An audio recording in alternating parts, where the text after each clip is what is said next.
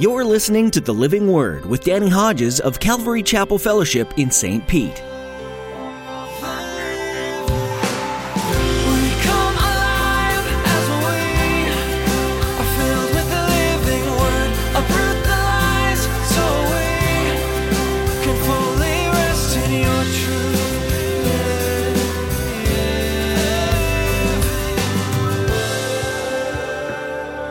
What he said about Ananias, Jesus had said the same thing about men like Ananias. Your whitewashed tombs. They would whitewash the tombs in order to not inadvertently come in contact with one because you would become defiled and have to go through all kind of purification rites before you could enter the temple again and join the Jewish people in worship. And what Jesus was saying is they were hypocrites. You look good on the outside, but on the inside you're full of dead men's bones. Our culture is obsessed with outward appearances. You're taught at a young age that your looks are extremely important, perhaps even more important than what's going on in your heart and soul. Today, Pastor Danny will be reminding you that God is looking right into your heart. Jesus isn't impressed with how you appear outwardly, and he gets especially upset if you play the hypocrite.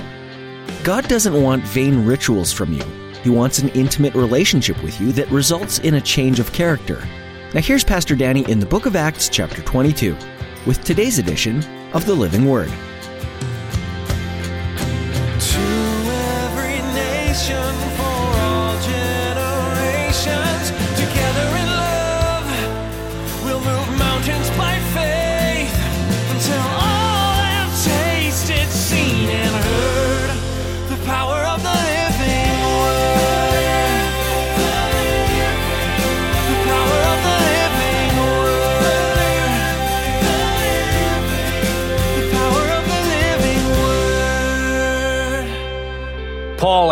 The Roman commander if he can speak to the crowd, and he gets permission.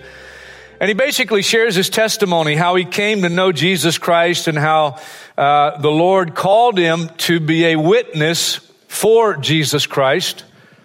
And it's when he gets to verse 21 of chapter 22, then the Lord said to me, Go, I'll send you far away to the Gentiles. That's when uh, the crowd got violent again, and because they didn't they didn't like Gentiles. These are Jews, and the crowd listened to Paul, verse 22, until he said this. Then they raised their voices and shouted, Rid the earth of him. He's not fit to live. As they were shouting and throwing off their cloaks and flinging dust into the air, the commander ordered that Paul be taken into the barracks. He directed that he be flogged and interrogated in order to find out why the people were shouting at him like this.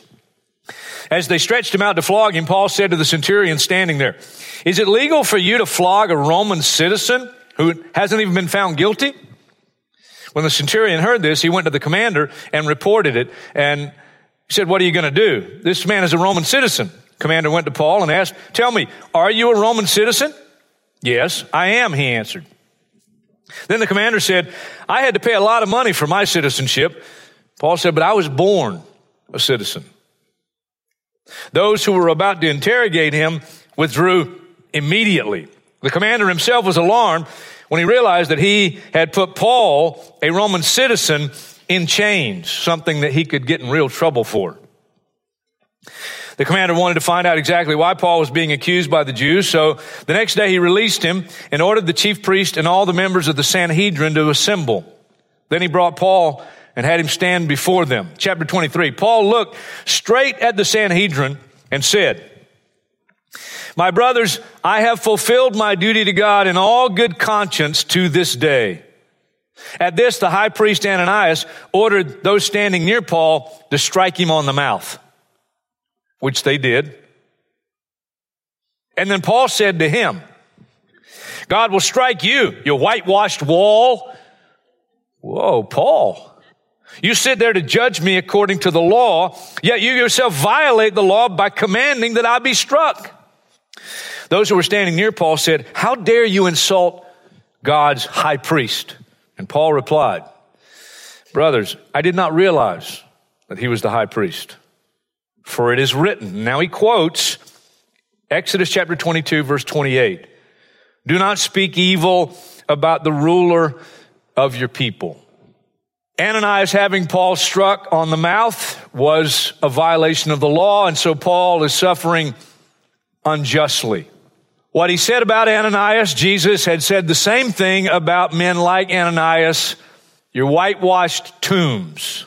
They would whitewash the tombs in order to not inadvertently come in contact with one because you would become defiled and have to go through all kind of purification rites before you could enter the temple again and join the Jewish people in worship. And what Jesus was saying is they were hypocrites. You look good on the outside, but on the inside you're full of dead men's bones. And what Paul says to Ananias, Jesus also said, so it's true, he is a hypocrite, despite the unjust suffering. And despite the truth that Ananias is a hypocrite, what Paul said, though true, was wrong. And he, when he realizes from the Word of God that he was wrong, he apologizes. The message is very straightforward, very easy to understand.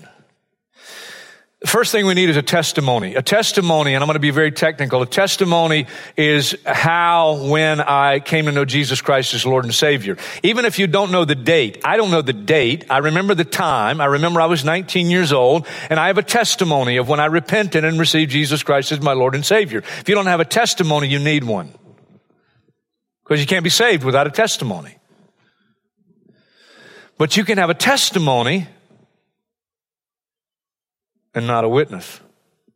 Paul, the great apostle Paul, lost his witness here before the Supreme Court of his day.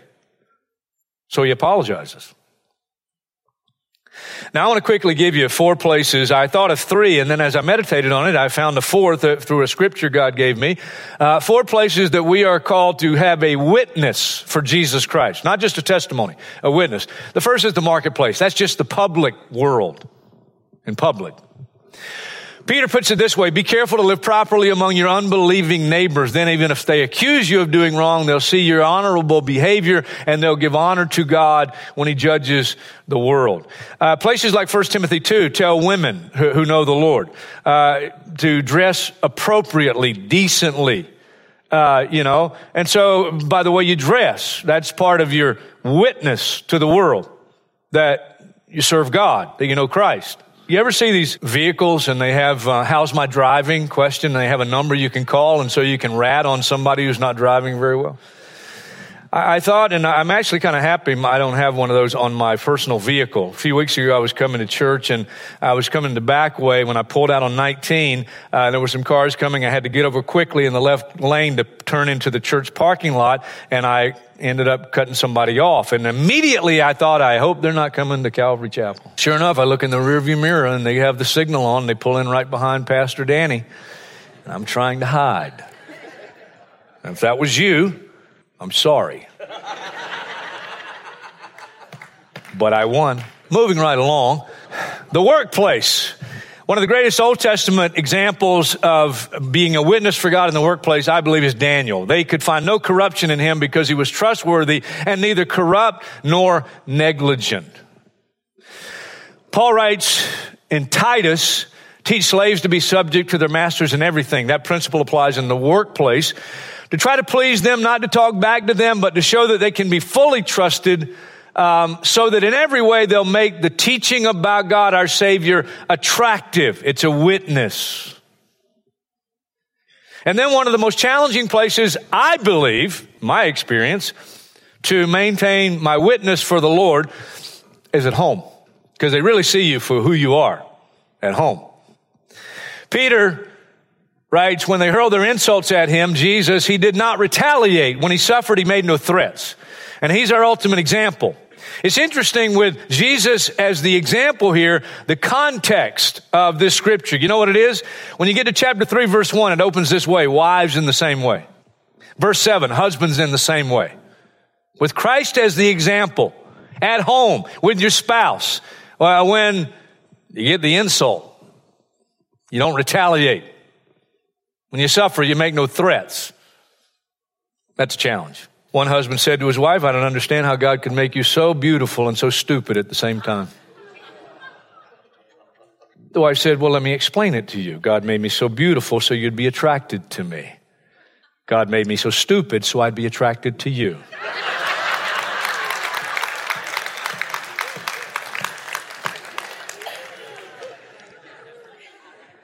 Daughter said to her mother, Mom, you told me that God created us, but dad says that we evolved over a long period of time uh, from monkeys. I'm confused, Mom. And the mother said, Honey, when your dad says we evolved from monkeys over a long period of time, he was referring to his side of the family. then I thought about this scripture, there's one other place that God wants us to be a witness. You know where it is? It's the church. This meeting. And here's the scripture he gave me 1 Corinthians 14. If the whole church comes together and everybody's speaking in tongues and inquirers or unbelievers come into the meeting, will they not say that you're out of your mind? For God is not a God of disorder, but of peace. Anybody ever been to a church meeting and you're just, you're just like, I'm not sure this is really what reflects the character of God. I've been in some meetings like that. God's not a God of confusion and disorder. He's not weird. So let's don't be. Paul the apostle. I'm so thankful that God puts these true stories in the Bible. Paul the apostle lost his witness. And that's why he apologized. And I thought of a few more notable Bible characters that lost their witness. Go with me to Genesis chapter 12. Not going to read the whole story, don't have time, but you'll know this guy. His name is Abraham. There's a famine. Abraham goes down to Egypt. No record that God told him to. And he gets there on the way, actually, he tells his wife, You're a beautiful woman. And when we get there, Pharaoh may take you from me and take you into his harem and possibly even kill Abraham to do so. So when we get there, say, you're my sister. It's a lie. Initially, it goes well for Abraham. Verse 16, Pharaoh treated Abram well for her sake, and Abram acquired sheep and cattle, male and female donkeys, male and female servants, and camels. But the Lord inflicted serious diseases on Pharaoh and his household because of Abram's wife, Sarah. So Pharaoh summoned Abraham. What have you done to me? Why didn't you tell me she was your wife? And he lost his witness. And it happened not just once. When you get to Genesis chapter 20, now he's in Gerar and the king of Gerar named Abimelech. Abraham's thinking the same thing. Maybe this king will take my wife. And again, he says to his wife, say you're my sister.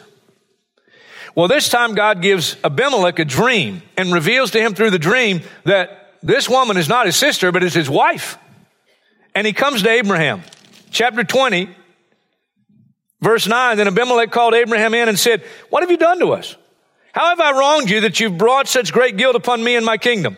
You've done things to me that should never be done. What's your reason for doing this? And again, Abraham lost his witness. There's another one, you'll know him, David. 1 Samuel chapter 25.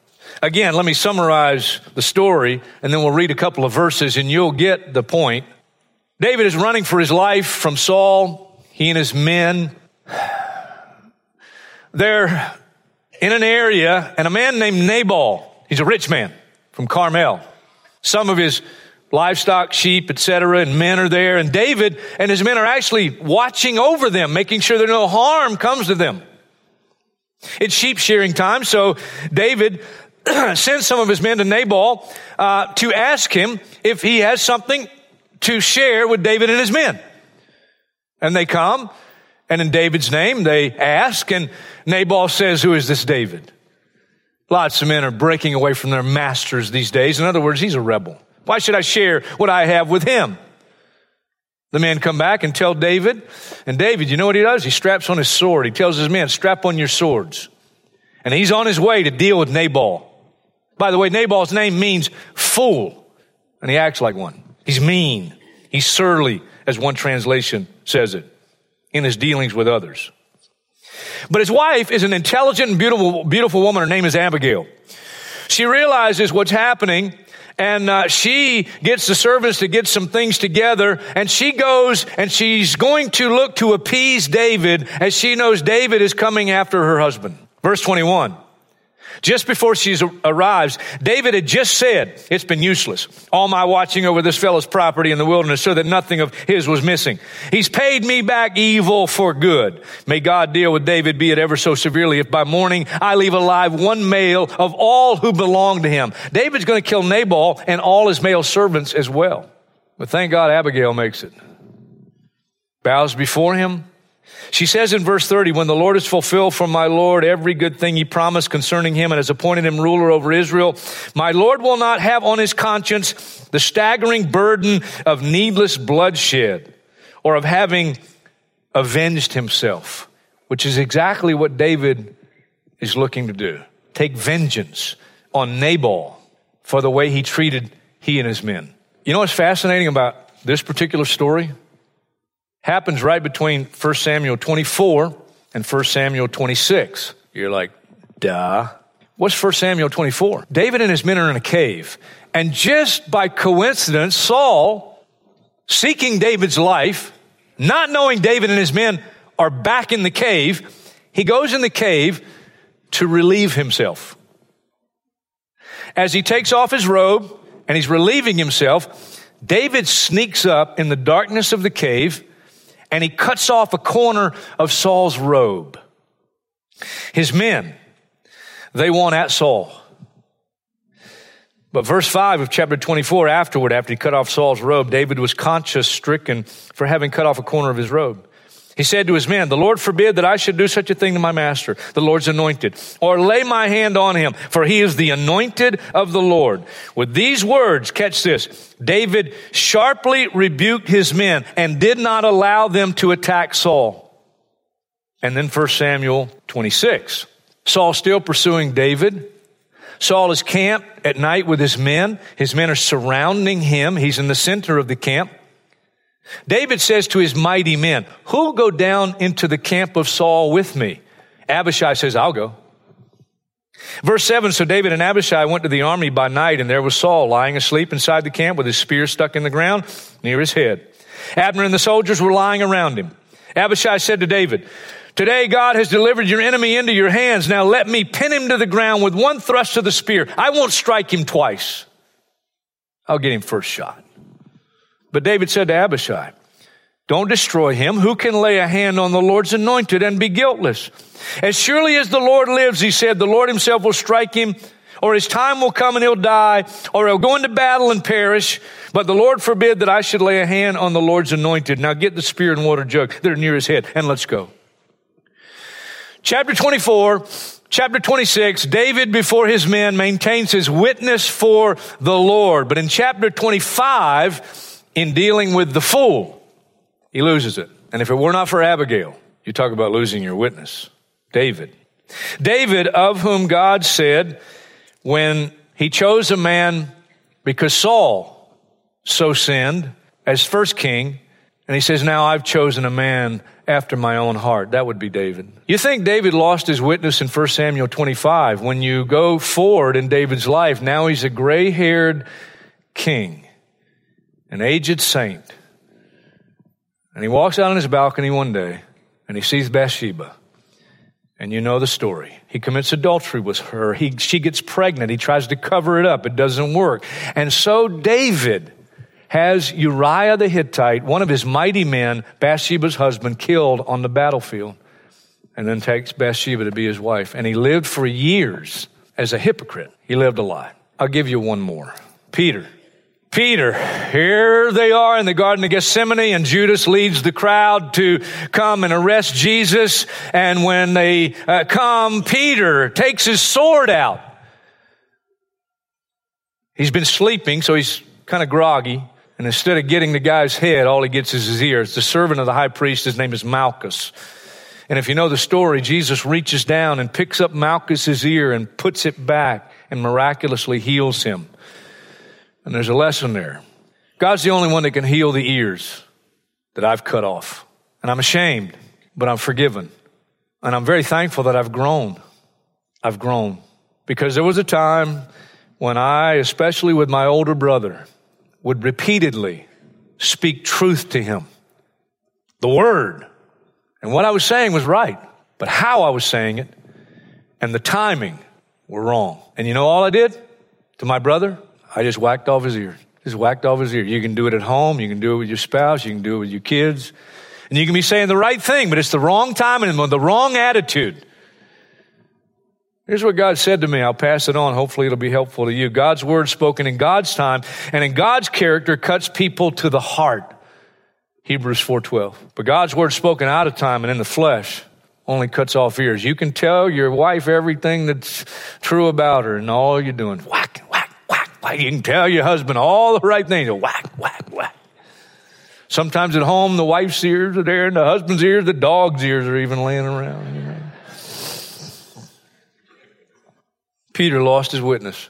And Jesus said to Peter, Put your sword away. And then after they arrested Jesus, and Jesus had told Peter, but Peter emphatically denied that it would happen, and he said, I will die with you. But Jesus said, I tell you the truth. This very night before the cock crows, three times you'll deny that you know me. And the servant girl comes to him and he denies even knowing Christ. Second time it happens, he begins to call down curses. A third time it happens and again he denies even knowing the Lord and the cock crowed. And one gospel writer tells us after the cock crowed, Jesus turned and looked at Peter, and Peter turned and looked at Jesus, and Peter went out and he wept bitterly, tears of repentance. If the Lord's speaking to someone here and you've lost your witness, the good news is you can get it back. That's the wonderful thing about our Lord. Mercies are new every morning. Grace is available 24 7. I'm going to close, but the Lord took me to Philippians chapter 2. And our ultimate example, Jesus, here's what it says about him. Verse 6 Who being in very nature God did not consider equality with God something to be grasped, or this translation says to be used to his own advantage. Rather, he made himself nothing, taking the very nature of a servant, being made in human likeness, being found in appearance as a man. He humbled himself and became obedient to death, even death on a cross. God gave me two fresh things from that, and they're very simple to understand, but they're helpful. One is humility involves self denial. Second, humility enables obedience. If you've lost your witness, first thing we have to do is humble ourselves, deny ourselves, take up our cross. And then practically speaking, what do I need to do? Well, it may, it may mean for some of us that we need to go and apologize. You say, yeah, but what they said was wrong. What they did was wrong. When they hurled their insults at him, he didn't retaliate. When he suffered, he made no threats. For some of us, you know what it is? Just stop lying. Just stop lying. You say, if I tell the truth, what about the consequences? Trust God. Trust God. For some of it, it's repent of sin. Some of us, it's like David, sexual sin. David, after confronted by Nathan the prophet, repented. And in his repentance, he writes Psalm 51. Let me read you very quickly just a portion of Psalm 51. Have mercy on me, O God, according to your unfailing love, according to your great compassion. Blot out my transgressions. Wash away all my iniquity and cleanse me from my sin. For I know my transgressions and my sin is always before me. Verse 7 Cleanse me with hyssop and I'll be clean. Wash me and I'll be whiter than snow. And then he says in verse 12, Restore to me the joy of your salvation. Grant me a willing spirit to sustain me. Then I will teach transgressors your ways so that sinners will turn back to you. You could say that another way. Then my witness will be restored.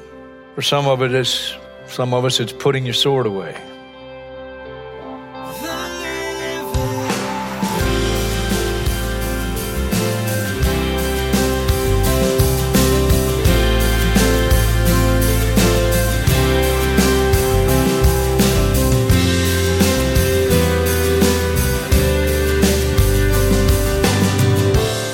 We meet in the book of Acts weren't superheroes. They weren't angels in disguise, nor were they born with more privilege and intelligence than the average human being. These were just ordinary people doing their jobs and doing the best they could until Jesus changed everything. Jesus' life, death, and resurrection flipped the world upside down, changing the way God was seen and opening up the reality of salvation to every person. That salvation hasn't changed. We all still need Jesus to save us from death. And just like these ordinary members of the early church, we can let the grace we've received flip our world upside down. Now we can live for Christ, sharing Him with the world around us and extending the Holy Spirit to everyone we meet. We're so glad you tuned in for today's message on the Living Word with Pastor Danny Hodges. This ministry is a product of the messages Pastor Danny teaches at Calvary Chapel Fellowship in St. Petersburg, Florida. If you're in the area, come join us this weekend. We meet on Saturday at 6 p.m. and again on Sunday at 9 and 11 a.m. Join us for a time of fellowship and Bible study, digging into God's Word as a collective group of imperfect believers. Find out more at our website,